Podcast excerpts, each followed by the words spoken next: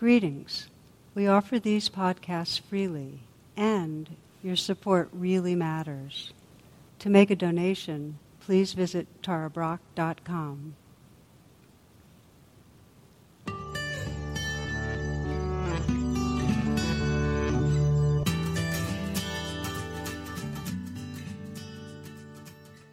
Namaste and welcome. The last talk that I gave was on embodied presence and uh, awakening in our body, awakening our senses to full aliveness. And so tonight is uh, the second of a series uh, that explores this. I'd like to start with a Mideastern story that I heard some time ago about a man who was falsely accused of uh, as as a criminal, and he's put in jail. And a friend came to visit and gave him a prayer rug, and he was really disappointed because he had wanted a hacksaw or some tools to help him get out. But you know, so he realized, okay, this is what I got. I might as well use it. So every day he'd kneel down and bow and pray, and he started to get more familiar with the pattern that was woven into the rug. And one day it struck him that the image in the rug was really the diagram of the lock that he could unlock to step into freedom. So, uh, the pathway that frees us, the portal to freedom, is always right here. It's what we're standing on, it's this aliveness in our body that's right here. It's just what's going on. And probably the biggest illusion in the world is that it's something down the road that we have to wait to learn and get and so on. Right here, the prayer rug, right under our feet.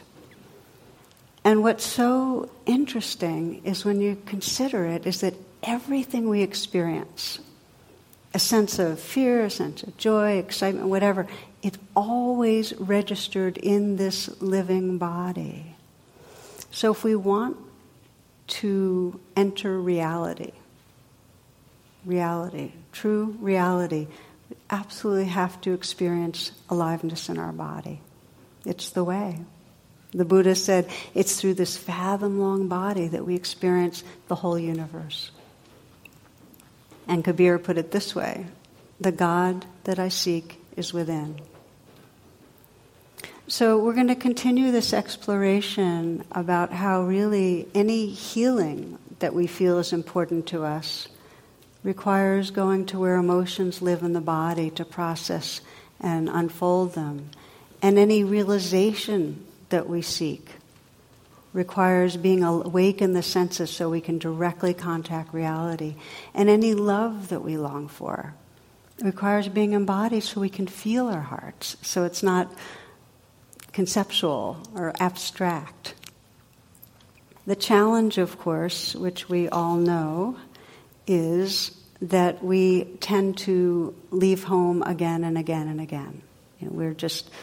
I, I regularly say, well, let's just think of today. And if you think of where you journeyed to today in your minds, if you review the day, you probably noticed that there actually weren't many swaths of actually living presence. And we spend our time in pretty an incessant inner dialogue about what's about around the corner, what we need to plan on, what we're worried about, what we're rehearsing. So I think of this as the this leaving home as the real meaning of leaving the garden. You know, when we talk about leaving the Garden of Eden, and there's a mythology in many different uh, spiritual traditions for leaving the garden. I like to most comfortably think of it in terms of evolutionary psychology, that we all, uh, there's the original state is a kind of embeddedness, not with a self-awareness, but an embeddedness. And then the first emergence is into this egoic, self-aware being. We naturally leave the garden when we become aware of a self. Okay? And then, this is a highly simplified version, we wake up, we become identified as separate self, we've left the garden, that sense of real belonging, connectedness. We feel me and here, world out there. And then as we continue to evolve our consciousness, we begin to be aware of that and through that presence, re-enter the garden, so to speak. And re-entering the garden means really embracing this aliveness unconditionally. Now, that's hard because the nature of being embodied, this is something we all find as we start to practice, if we're going to stay a bit, is experiencing pleasant and unpleasant. And the unpleasant can be intense. We can experience all the rawness of the elements of fire and pressure and heaviness and weight. We can also experience flowing and light and dancing vibration and so on. And when we start checking out staying in the body, we feel the rawness of our vulnerability as human organisms. We feel the sense of the squeeze of the fear and the hollowness and ache of the shame. And the sense, and we also experience the ecstatic vibrational bliss of love, but it's all in the body. So the training that we're in really is first how to come back from all the thinking, and then how to really, with awareness, with kindness, open to this incredible, raw, dynamic dance that's going on right here. Again, an oversimplified way, in order to stay in this body, we have to decondition our habitual limbic reaction to try to control things.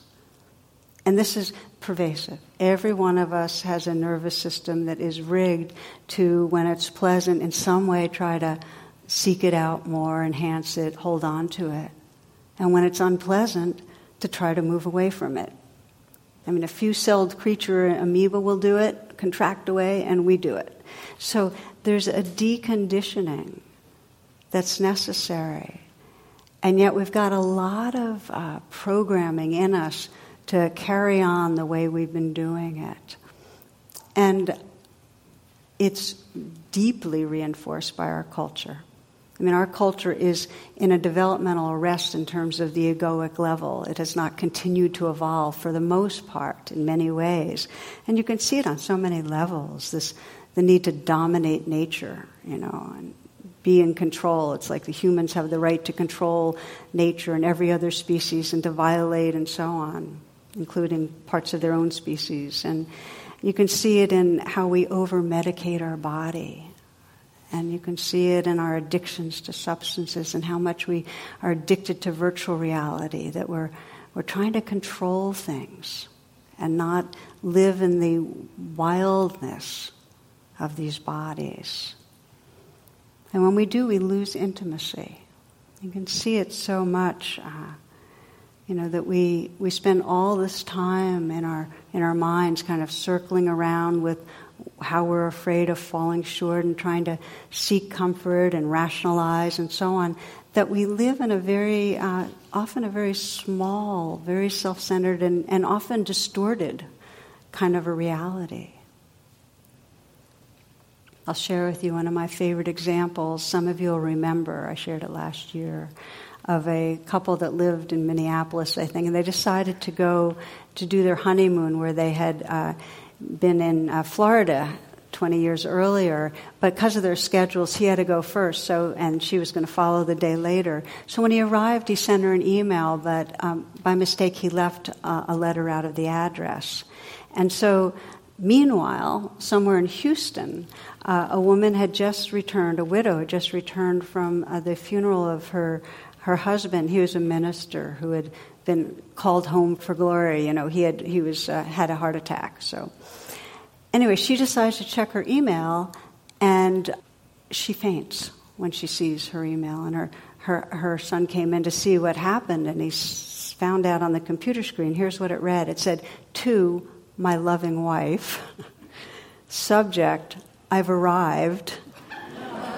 I know you're surprised to hear from me. They have computers here now, and you're allowed to send emails to your loved ones. I've just arrived and been checked in. I see that everything has been prepared for your arrival tomorrow. Looking forward to seeing you. Hope your journey as, is as uneventful as mine was. And it's P S Sure is hot down here."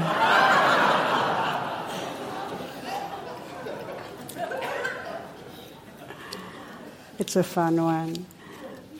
So we leave, and we leave in our thoughts, and our thoughts are often distorted. And, um, you know, I mentioned in the last class that it's even more and more so with our children, this next generation, that, you know, our younger children spend six hours a day online in front of a screen. This is on an average teens, nine hours.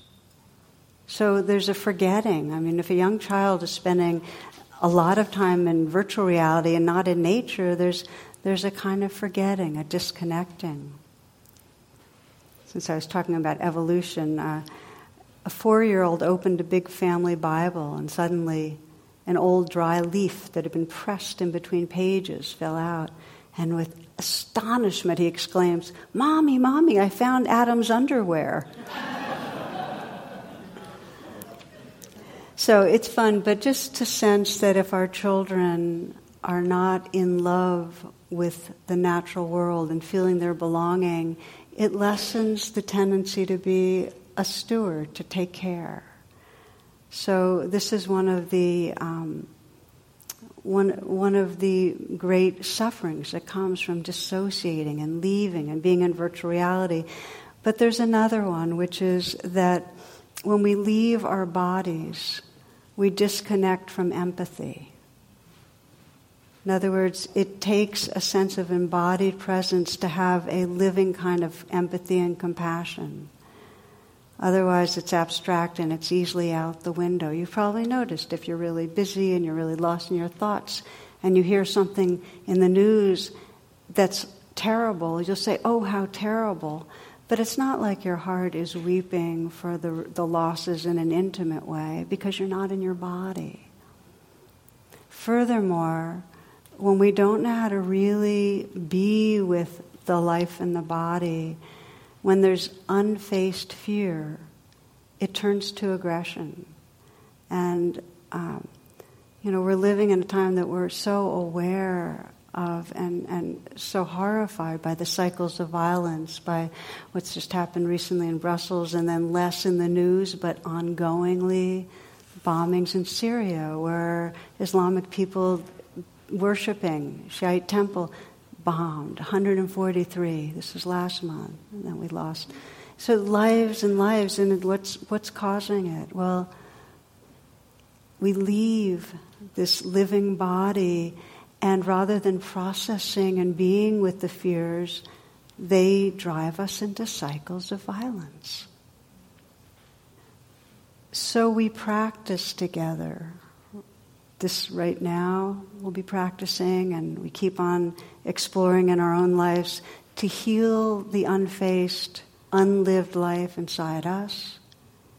We practice to discover within this bodily form the spirit that shines through, and we practice for the healing of our world. Because if those that are listening and practicing uh, start waking up more and more our hearts and minds, it's contagious, and it helps.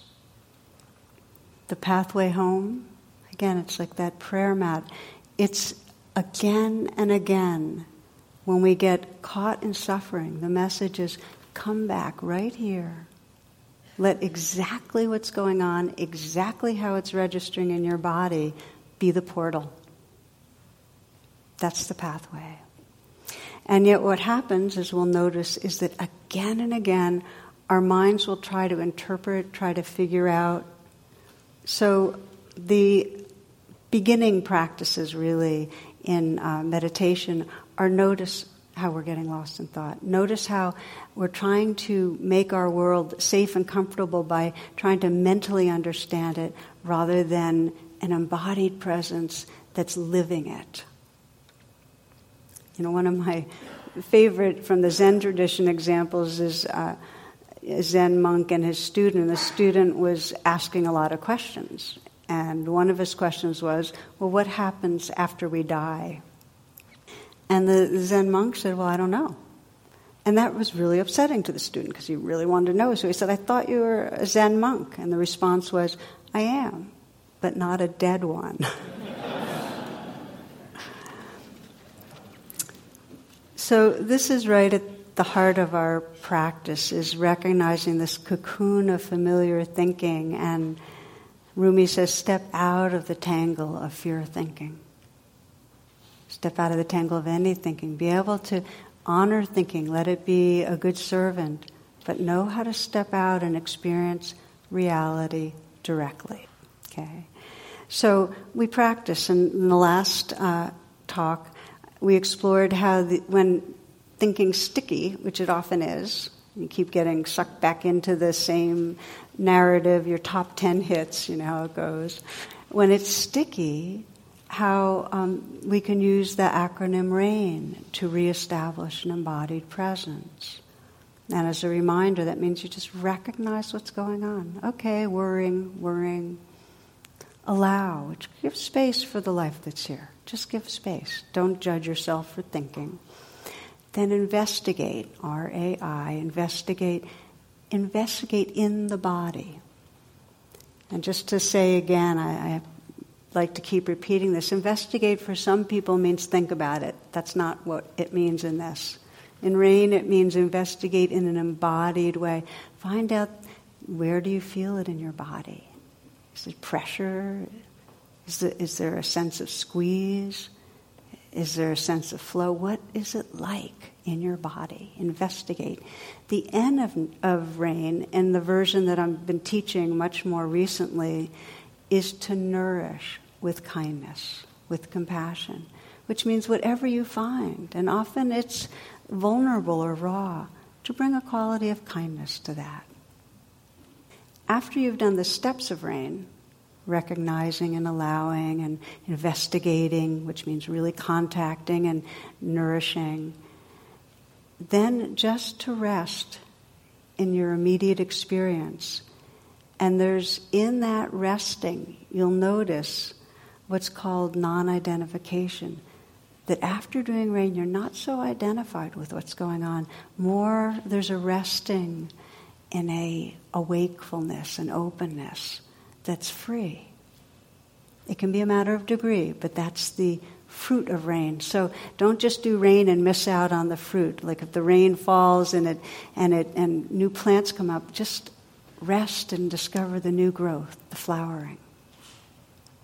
So we practice for a moment, just let's try it out and, and sense how we can become more embodied with RAIN, and then we'll move on.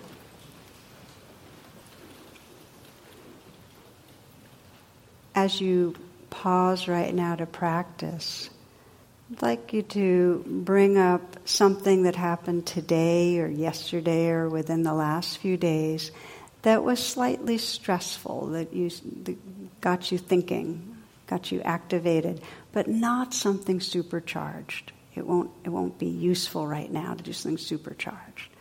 Something that brought up sticky thinking, irritation, anxiety.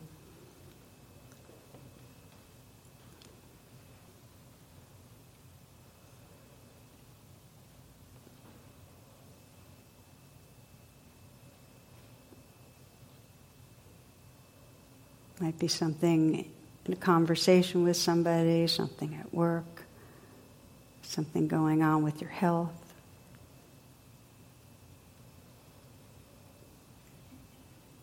Something that's around the corner that you're anxious about.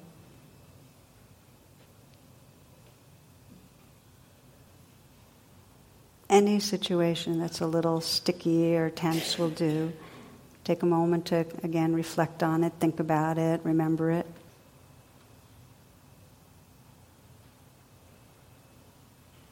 The R is just to recognize, okay, this is what's going on. Stressful situation, thinking about it. The A is to allow, just to create some space that you're not trying to fix anything. You're not trying to make the stress go away. You're just allowing the situation to be there in your heart, body, mind. And then to investigate is to deepen your int- at- attention and just notice, well, how's it living in my body? With some curiosity. When I'm in this situation, when I'm activated, what's it like in my body? And scan the throat, the chest, the belly.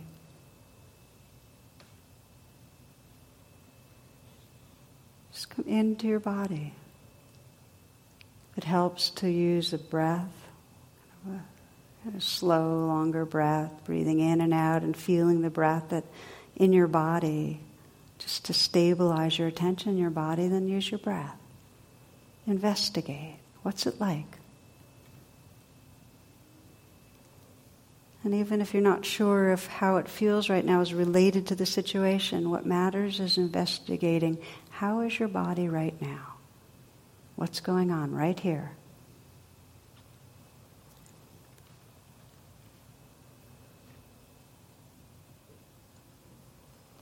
The end of, of RAIN, to nurture, is just to regard with kindness whatever you're noticing.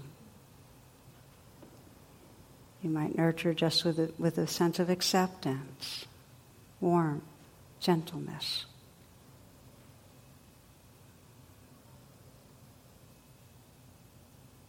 Some gesture of kindness.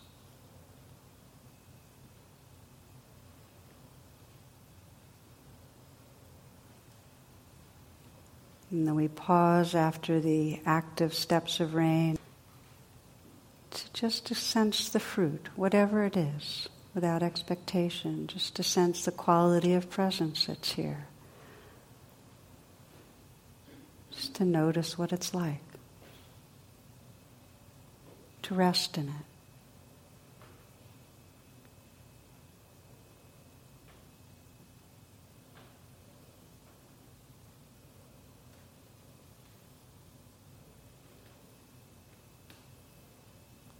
So sometimes when we're lost in thought or in a virtual reality, the coming home into the body is simple. We just go, oh, okay, I'm out there, and you just feel your breath, and you come back in. And sometimes if it's stickier, as we just did, you'll recognize and allow what's going on, and then investigate on purpose.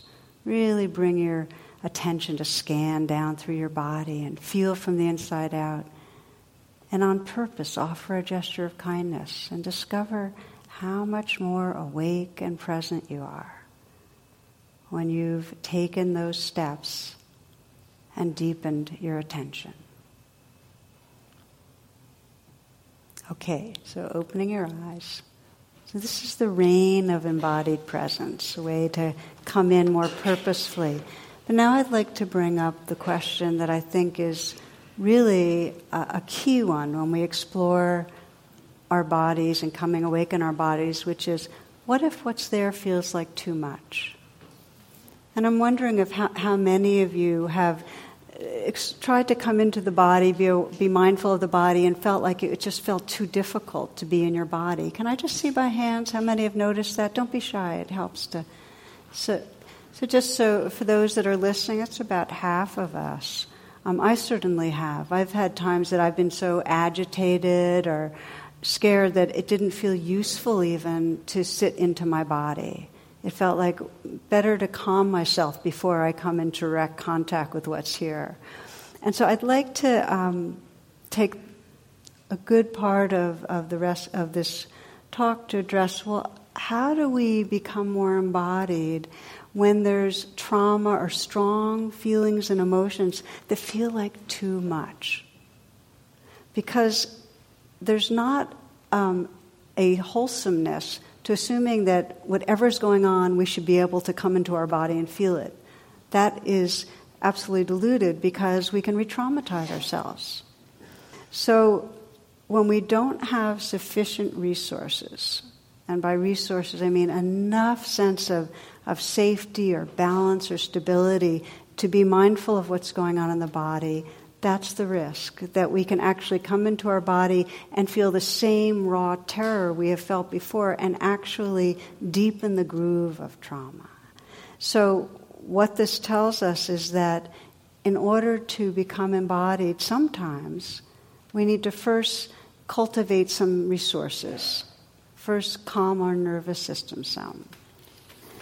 The reality, though, is that eventually the unlived life that's there, that's, that we're afraid to feel, needs to be lived if we're to heal. Eventually. It just, can we be gradual and intelligent about how we come into the body? I'd like to read you, um, I think, one of the wisest quotes in the world. This is author and psychotherapist Alice Miller. She writes, "What happens if we don't pay attention to what's in the body?" She says, "The truth about our childhood is stored up in our body, and although we can repress it, we can never alter it. Our intellect can be deceived, our feelings manipulated, and conceptions confused, and our body tricked with medication. But someday, our body will present its bill, for it is as incorruptible as a child who, still whole in spirit, will accept no compromises or excuses, and it will not stop tormenting us until we stop evading the truth."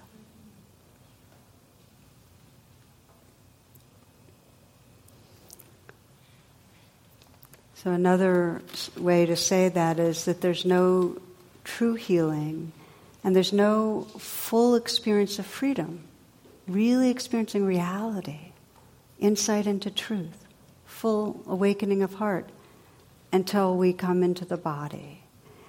So the process of RAIN that we described is is a way in, but as I mentioned, and this really, it depends on how much trauma and how raw the emotions, you know, how the pacing of it, whether we need to do a lot of resourcing.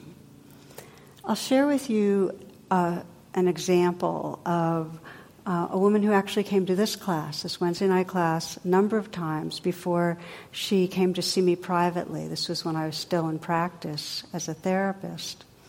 And she told me that it was really difficult to follow the guided meditations because anytime she started trying to come into her body, she felt panicky. Um, it, it was very, it was very agitating. And so um, I suggested to her that that wasn't the meditation for her right now. And we started exploring what was going on for her. And uh, this this woman was a parole officer. And uh, as a child, she had been sexually abused and continued to have relationships that were abusive. And whenever she was treated in a certain way or heard a certain tone of voice, she'd get panicky inside. And the way she described it was she'd get, her insides would get all knotted up in a little ball, and she'd say, I, dis- I disappear. I have no access to any sense of who I am and what, what's real, and my just mind is spinning. But she said, even when I'm not triggered, she said, Tara, I feel like I've lost my soul. I don't have a feeling of, of, of depth of being. I don't feel alive. You know, can't feel my body. You know, when I try to feel my body, I freak out. So the way I worked with her, and this is something we can do in therapy, but we also can do through meditation, is the inquiry of what actually gives you a sense of comfort, safety, connection, love. What does work? And each of us, we wouldn't be able to survive. We wouldn't be able to take a step on this earth if there weren't some even tendril of a thread to feeling belonging or safety. We have something. So we start with what we have. And so she named her um, her best friend and her sister, and as the weeks went by, I got to join the club as allies, that she felt she felt safe when she remembered us. So I start, we started practicing how she could bring us to mind, how she could actually visualize the three of us surrounding her. And and I and when she did it, and when she actually opened to how that felt, she said it felt like a warm bath, like she could just finally relax a little. That became a practice. Because the more you practice, where attention goes, energy flows. The more you practice, the more you create neural pathways that actually give you access. To her, it was access to that sense of being able to relax, being held. We practice, and the more she could feel that, the more we could start practicing getting embodied. And we started with safe places in her body, which is important. You start with your hands or your feet, where the trauma isn't as located, So we started with safe places, and we began to include more and more of our body, and it was a kind of back-forth thing where we'd establish a sense of safety and connection, and then she'd dip into her body, and then if things felt scary, she'd come back and remember the sense of connection, kind of in and out, in and out, until more and more she had that sense that she could have a presence that was more like the ocean, and the, the feelings in her body were waves, but she was big enough. Now, of course, that wouldn't happen when she'd get triggered. When she'd get triggered, she'd just have to go and back to her resources. But it happened some months after we had been building these resources that uh, her ex-boyfriend, her boyfriend had been very abusive. He was now an ex, but she was really frightened that he was going to be stalking her. She stayed overnight at a, at her friend's house, but even after her friend had gone to sleep, the terror started building. So she did what we had done hundreds of times, you know, called on her allies and felt that surrounding of her allies. And she said, with that, she started opening into the fear. And she said it was like hot, broken glass tearing through her. It was really terror. But she just kept sensing. She kept visualizing and sensing uh, her allies holding her. And she let the fear, she allowed it. She allowed it to move through her, a kind of a kind of surrendering that's not a weak surrendering. It's out of trust that she could hold it. Uh, and she said gradually, the fear was still there, but there was more and more space. The space of loving was bigger than the fear. And she said then it started filling with this warm, luminous light. And then she had tears because she realized it was the light of my own soul.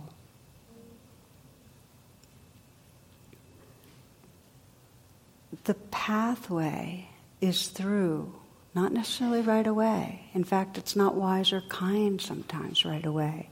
But the pathway eventually is this kind of allowing that then totally transforms our relationship with the fear and reveals the space and the the sense of the sacredness that is what we are. When I realized I was going to share this story, um, a poem came to mind that I thought I'd share. It's kind of the end of sharing the story by Dana Falls, who's one of my favorite poets, and it's called Allow. Okay, so you can just sit back and listen. There is no controlling life. Try corralling a lightning bolt, containing a tornado. Dam a stream and it will create a new channel. Resist and the tide will sweep you off your feet. Allow and grace will carry you to higher ground. The only safety lies in letting it all in, the wild and the weak, fear, fantasies, failures, and successes. When loss rips off the doors of the heart, our sadness veils your vision with despair. Practice becomes simply bearing the truth. In the choice to let go of your known way of being, the whole world is revealed to your new eyes.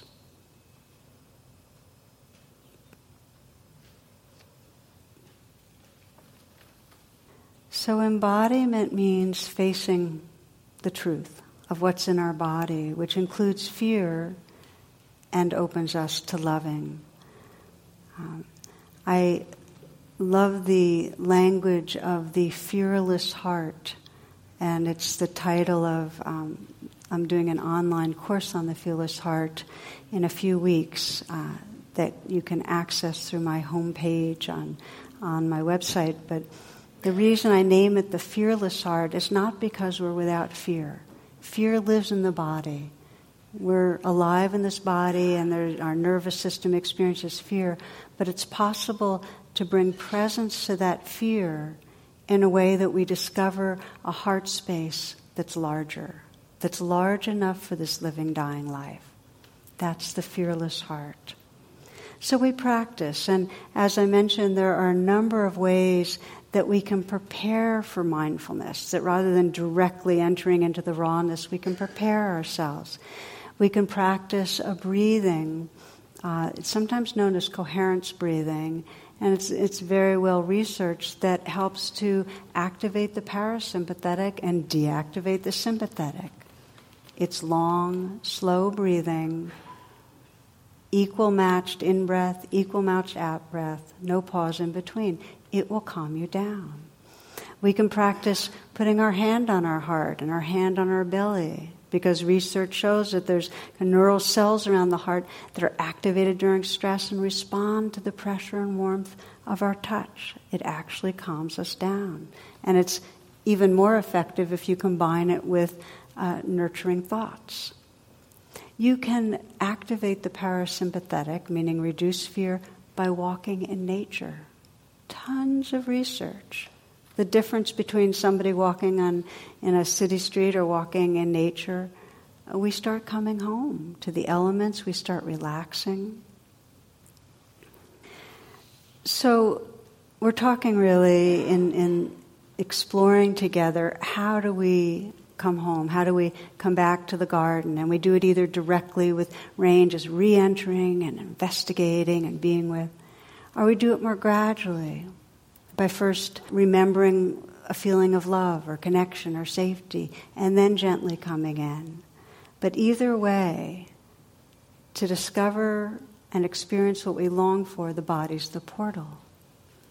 This last little piece is just describe the fruits that come as we are increasingly awake in our body, but to invite you for a moment to check and see if you're here, okay? You might feel your hands and senses your awareness filling your hands. Are you actually feeling your hands? Or are they just an object there? Are your feet?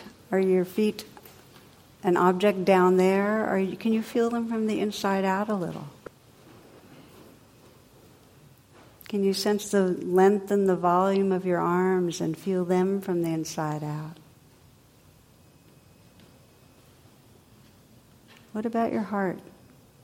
Can you gently bring your breath to your heart?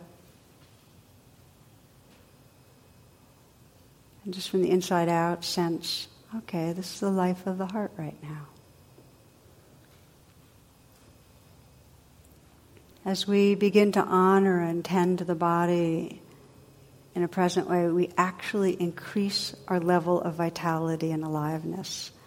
I've seen people that come to Uh, week-long retreats where we're over and over again coming back, feeling the life of the body, describe the awakening of the senses, like seeing, going outside in, in the spring and seeing that new green of spring, that kind of lime yellow, and saying, I could feel it in my body, you know, or hearing the sounds of the birds and saying it was a, symp- a sympathy, you know, you could just, wow, you know, and that's what's possible, that these senses wake up.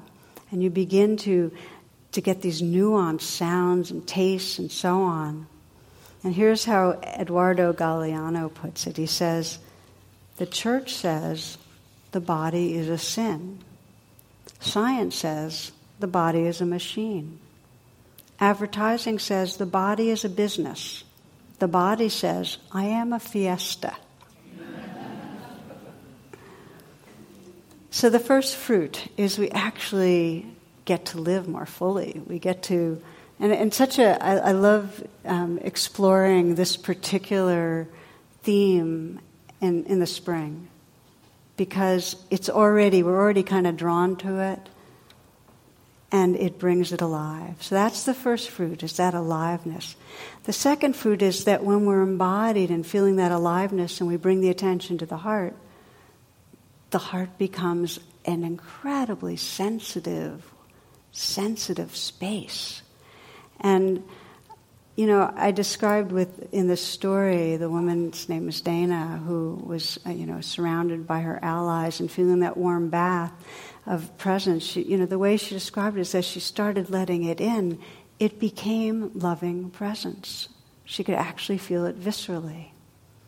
And the opposite side is, Many, many people have confided in me that they know they love others, but they don't actually feel loving. So they know it's there, it's really what we are, but they don't feel they're inhabiting it. And the more the more we're in a virtual reality, the more we leave home, the less we actually feel it. So we start not really trusting ourselves. When we've taken a long leave of absence from being home, we start mistrusting the goodness of our hearts because we haven't felt that tenderness that lets us know, oh, okay, I care. Does that make sense? I know one mom described how she felt like, it was it was a painful confession. She said, I feel like I spend more time worrying about and judging my daughter or teen than I do loving her. And that brought great pain to her. So I invited her to practice. I say, okay, so sense the things you're judging and worrying about. And she sensed them. I said, okay, now feel that in your body. He's kind of doing rain. Okay, allow that to be there, but investigate. Feel it in your body. Okay, feeling it, feeling it. And just put your put your hand on your heart and offer kindness. And she started sensing how all that worry underneath it, she wanted to know her daughter would be okay. She loved her daughter.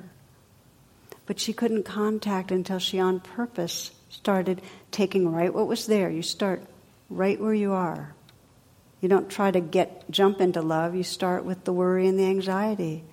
And it's the presence with that opens us to the space that becomes tender and loving. Start where you are. I remember another woman whose uh, father had Alzheimer's, and she said that she was so busy trying to deal with all the circumstances and so upset and so on that that she wasn't feeling kind. And so again, when I when I asked her to get in touch with the busyness and the stress and so on, and the anxiety in her, by going into her body, she started grieving the loss. And in the the very depth of that grief was the loving. The body is the portal. The poet Hafez says, please stay near to me, and Hafez will spin you into love. Stay near to me, to this reality, this aliveness, and Hafez will spin you into love.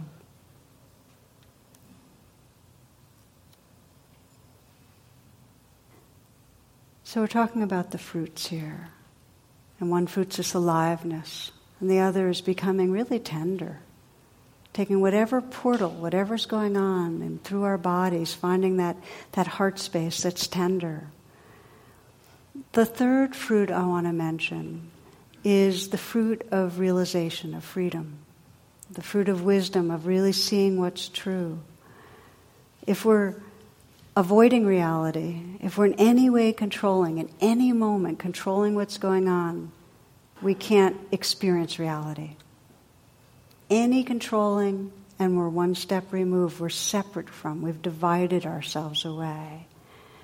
But in the moments of embodiment, of opening to the sense of the form and sensation, we start discovering that space, that formless, empty space that all arises from, and the love that suffuses that space, the awareness that suffuses that space.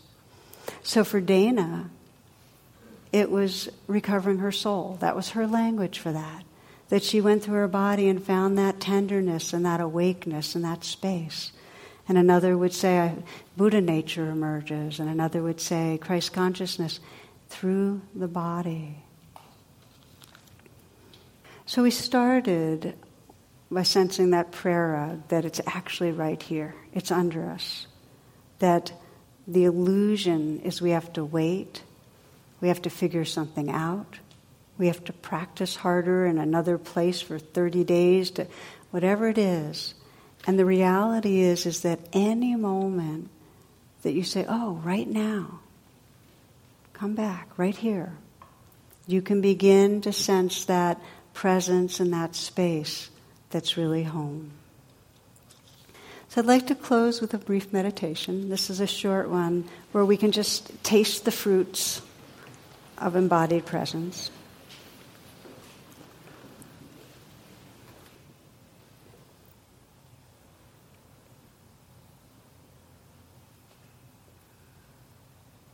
As you close your eyes and let yourself become still, Just briefly scan through your body and sense any part of your body that wants to let go, wants to soften or relax a little right now.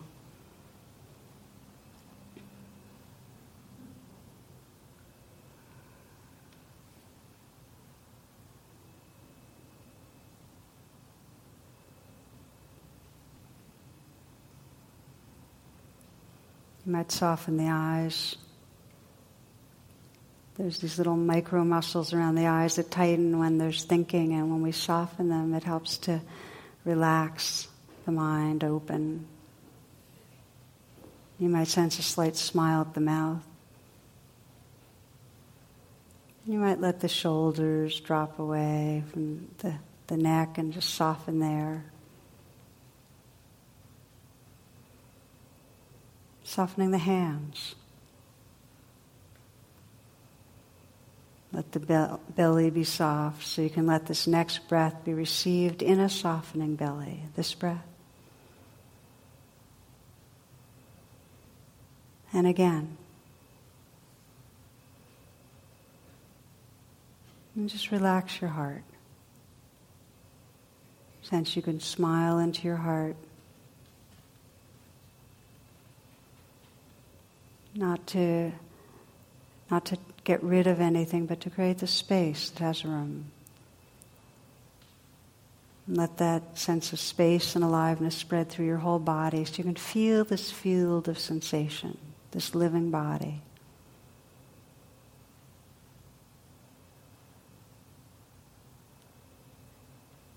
Like points of light in the night sky. Just let everything happen. Senses awake.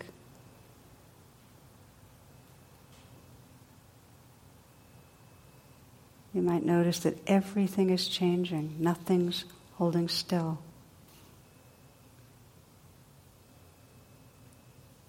Sense what it means to just open and surrender to the changing flow.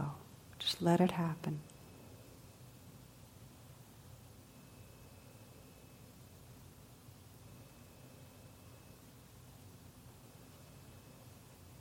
A very deep yes, a very deep yes to the life that's living through you.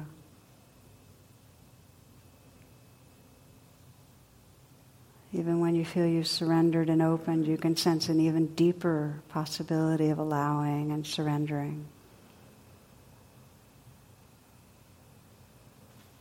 Not opposing anything. Letting it live through you and sensing the space that this aliveness is suspended in, playing out in, moving through. The space between the cells, the interior space that sensations emerge from, the space that surrounds us. Sense that it's filled with the light of awareness.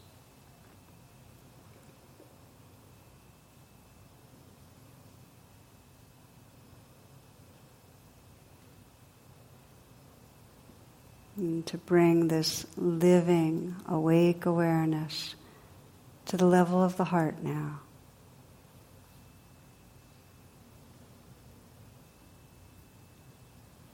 And in a very particular way in this human life, to let yourself bring to mind someone you care about.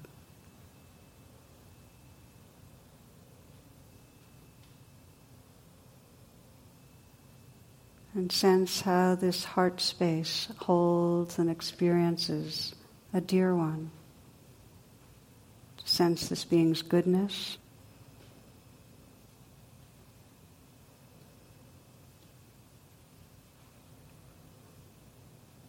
And feel the sensitivity and tenderness of the heart, aware, registering.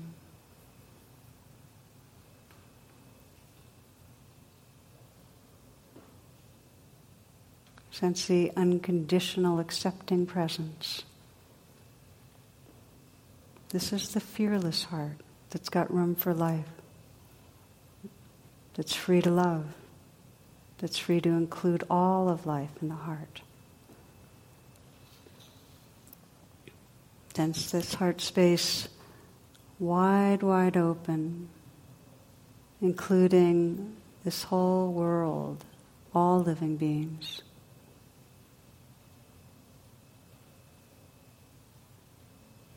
We close in a simple way with feeling the prayer of the heart.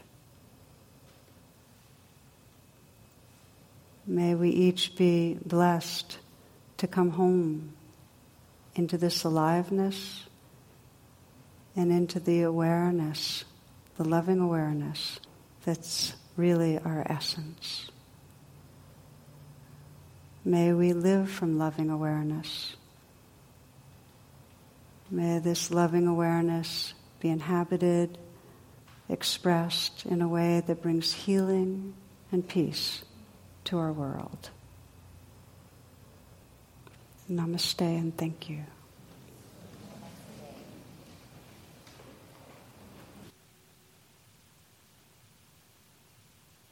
For more talks and meditations, and to learn about my schedule or join my email list, please visit tara brach dot com.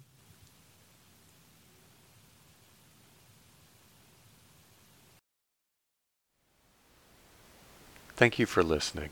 To learn how you can support the teachers and Dharma Seed, please visit dharmaseed dot org slash donate.